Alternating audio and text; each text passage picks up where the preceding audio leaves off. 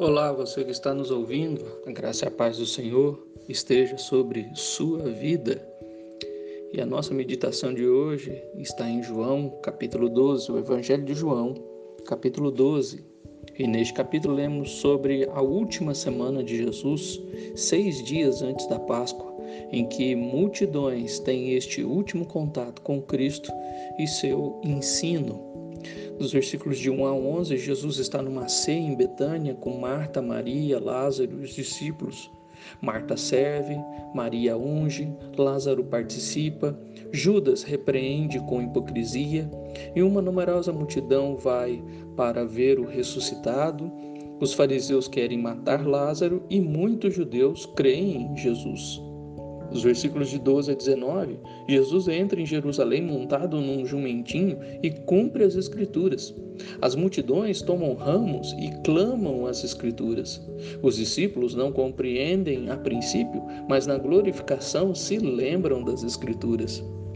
Dos versículos de 20 a 50, Jesus é informado por André e Filipe que os gregos querem vê-lo. Jesus declara que a hora de ser glorificado chegou uma voz do céu confirma a oração de Jesus e a multidão ouve. Jesus fala de crer na luz, andar na luz, que Ele é a luz do mundo. Quem crer não permanecerá em trevas, e quem rejeitar Suas palavras será julgado pela palavra, pois tem falado do que vem do Pai. Mais uma vez, observamos João nos chamando a atenção sobre a reação das pessoas para o discurso de Jesus. Uns creem, outros não. Aqueles que não leem a Bíblia pensam que, por Jesus ser o Filho de Deus, teve poder para convencer a todos os que ouviram e viram seus sinais. Mas não é assim que se observa nas Escrituras. Ele não veio para salvar a todos, mas a todos que o Pai o deu. João 6, 37, 39 e 44. Somente aqueles que creem em Sua palavra terão os benefícios do reino. Os três irmãos estão em total entrega de amor a Jesus. Marta está servindo a ceia, Maria está derramando um perfume muito caro em Jesus, Lázaro, que estava morto, agora come com Jesus. O contraste é assustador quando lemos que à mesa também está Judas, um hipócrita, ladrão, e que está para trair Jesus além de uma numerosa multidão que vai até Jesus por causa de Lázaro. E os fariseus que não querem só matar a Cristo, mas agora Lázaro também corre perigo. No meio desta multidão, muitos judeus creem em Jesus. Quando falamos a, quando falamos a Cristo, qual nossa disposição? É, quando vamos a Cristo, qual a nossa disposição na Sua presença? Estar na igreja não significa ser salvo. Judas conviveu com Cristo por três anos e traiu, roubou, foi falso. Outros foram por causa do milagre, outros porque creram de fato, servindo e entregando o seu melhor a Jesus por amor. Precisamos pensar em como é a nossa fé em Cristo, como estamos crendo no Salvador das nossas almas. Na entrada triunfal em Jerusalém, Jesus cumpre a profecia de Zacarias 9:9, montando em um jumentinho. A multidão, mais uma vez, saiu ao seu encontro e, declara, e declararam os Salmos 118, 25 e 26, cumprindo também a profecia. Ah, os discípulos não compreenderam, mas na glorificação, em Atos 1, se lembraram de tudo o que estava escrito.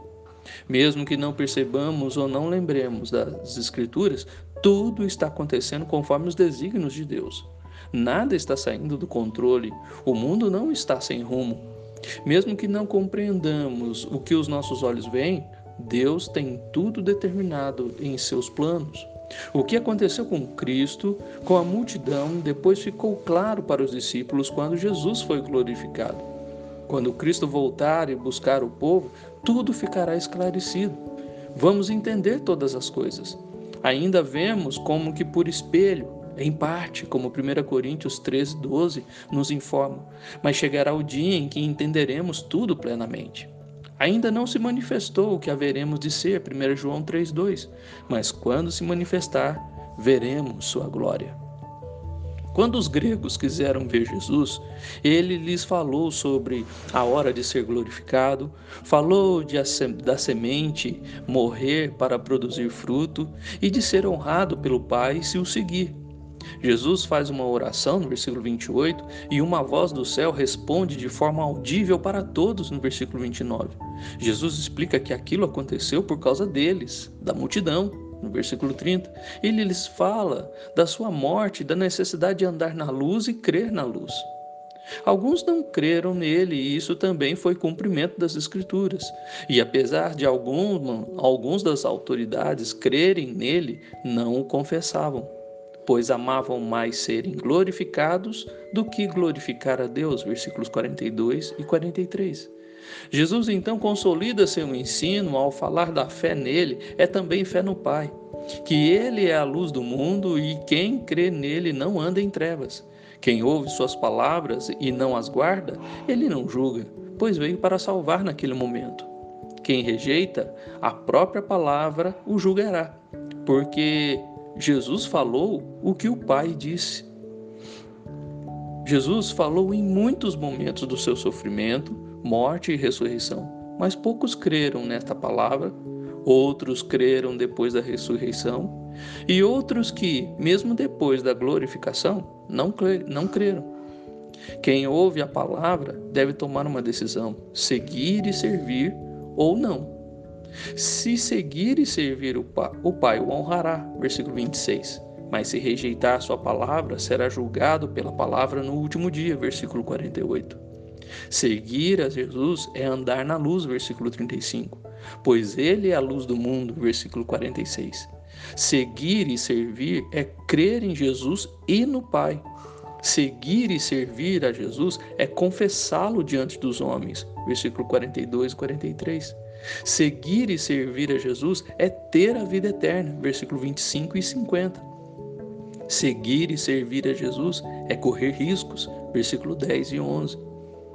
Jesus, o Pai e a Palavra estão intimamente ligados. Quem diz crer em Jesus, mas não lê a Bíblia, não segue, não serve e não segue. Quem crê em Jesus, mas não acredita em Deus, ou vice-versa, não serve e não segue.